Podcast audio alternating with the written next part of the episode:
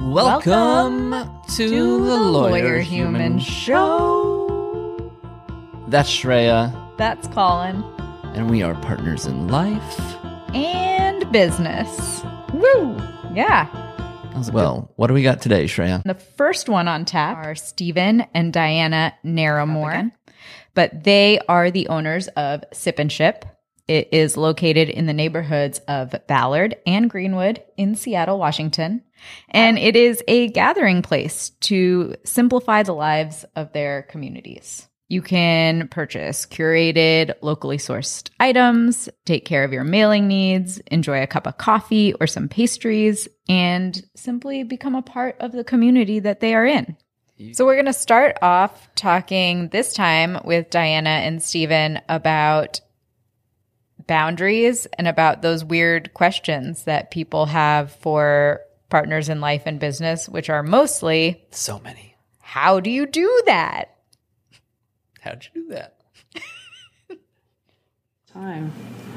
I don't know if we necessarily have um, boundaries that we put up uh, around anything, but um, I mean, because we've purposefully woven it together. I mean, it's the fabric of who we are as our business and our family and our and our um, partnership in in life, and um, it it all goes together. It all belongs together. So we just keep it together. Boom. Dropping the knowledge and experience there. Oh, yeah.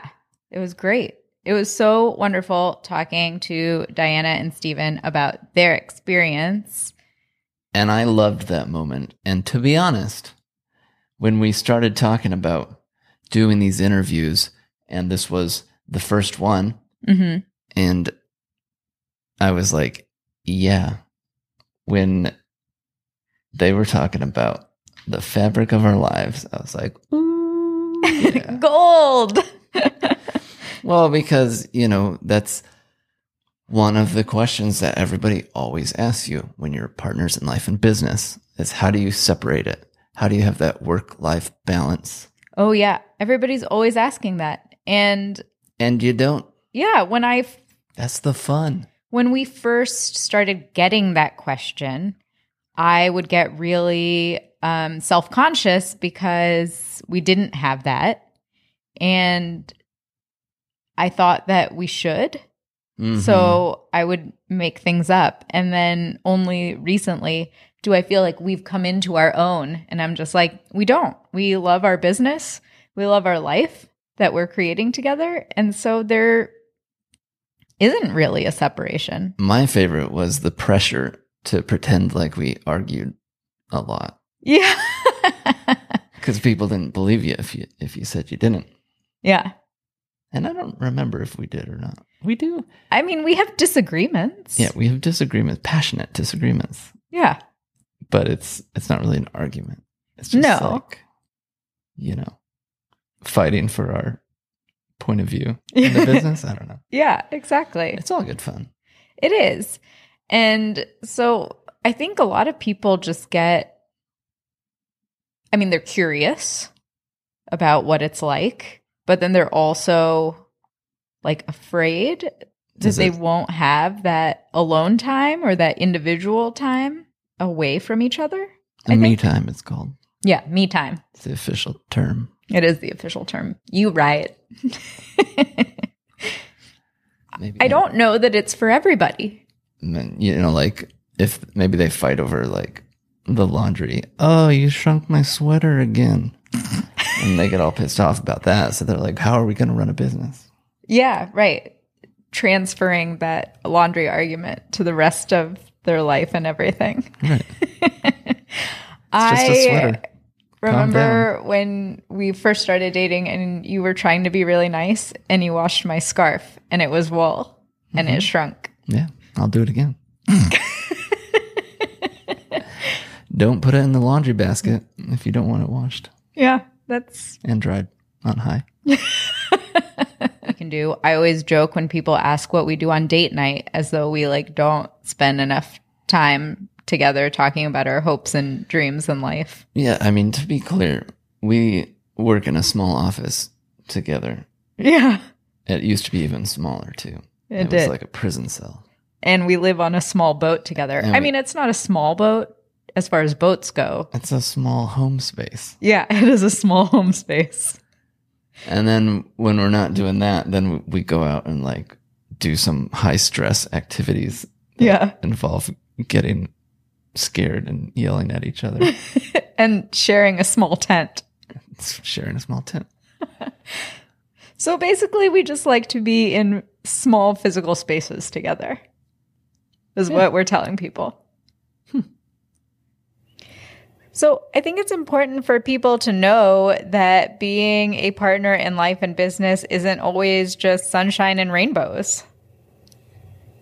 Well, no, it's not. Sometimes you're down in the gutter. Yeah. Are you talking about the entrepreneurial roller coaster? I mean, when there's rainbows, that means there was rain before. And when That's deep. and when there was rain, there were puddles and water in the gutters. And you might have been in that gutter. Yeah. I mean, we were talking with Diana and Stephen about how when we first started, some months we made $300. yeah. well, did, did we tell them about our four dollar a week? Actually, it's more like a two dollar a week. Do you even remember that? Have No. You, have you blocked it out? I've blocked it out. Oh man, there was a time where we had four dollars left that needed to last for two weeks. Oh, Like we couldn't buy anything else, including food. yeah. So we were digging through the pantry. Mm-hmm. We were eating like all the canned foods, those sardines that have been there forever. I don't remember the sardines, but Maybe it was tuna. I don't know. Some Yeah, sort yeah, of, some sort tuna. of canned fish, canned beans, legumes, you know, whatever was in there, we were eating it yeah. because we couldn't buy anything else. And at the time, we didn't have any credit cards. Right. Because we didn't believe in them. But now we believe in reward points. So Yeah. got Yeah. smart. We've, we're moving on up in the world. Yeah. And then in 2008 is when we opened up the Greenwood store, and then everything Yeah. Everything crashed. So um, It just unraveled. It was just a mess. We right, just so we just mess. basically clamped down and just said, all right, well we got it. We knew we had a lease until 2012, and Do you remember how it was dealing with family at that time? No, blocked it out. Yeah. I feel like my family was not very supportive of that time period in our lives. Well, sort of. I mean, there was a point where we couldn't pay rent anymore, Yeah. and we moved in with family. Oh, yeah. No, that's true. So they were kinda supportive. Thanks. No. Shout out. Shout out. Yeah. Family. Oh, look at you scoring the brownie points. It reminds me of that thing that happens once you start doing a little bit better. Mm-hmm. And people are like, oh man, you guys are making bank. Oh, yeah. And they don't know or rem- I'm like, did you know those other five years when when we didn't go out and we couldn't go to concerts We or out to eat. we were eating those canned legumes? we didn't take a vacation for five years. Yeah. People don't remember that. No. But next up, we're going to talk or we're going to hear from Diana and Stephen also about how their family, they have kids, um, deals with or has dealt with the tough times that they went through. Loved that part. Me too. That was a highlight of our chat. I mean, it just pulled at the heartstrings. It sure does. Let's go ahead. Hey, Roger, roll the clip. you know, not only do they come into the store and help out and sort mail and help help us greet customers, but they're at the dinner table with us and they hear the uh, the challenges that we face or the wins that we have. And I mean, in, in uh, when we had the experience of the market crash, we were in a very um, really tough spot. You know, the, the sip and ship almost failed because we just couldn't we just we, we didn't think we were going to make it and so our boys were right along there with us they were with me at the grocery store on our shoestring budget and they had to make choices on what was going to stay in the cart and what was going to go out of the cart. And there was one pivotal moment where I remember that our middle son had put his box of cereal on the um, conveyor belt and it was going towards the cashier, but he was also doing the math in his head. And he leans over to me and he says, We're over budget. And we, I said, Well, what, what should we do? What should we take off? And he took his box of cereal off the um, conveyor belt and put it back on the shelf, and that just it just broke my heart. Yeah. Wow. That was powerful, wasn't it? Right at the heart. Yeah. Now, I feel like it's easier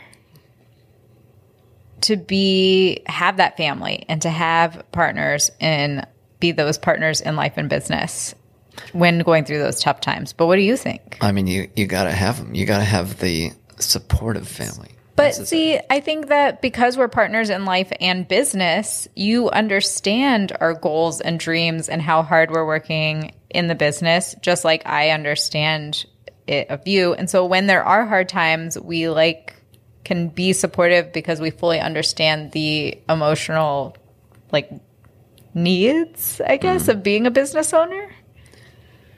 Yeah, I guess that's true. We I mean, I think we have a code now. We just say I'm having a low. Yeah, we do have a code. I'm on a low. Yeah. And then and then you get pumped up. Mhm.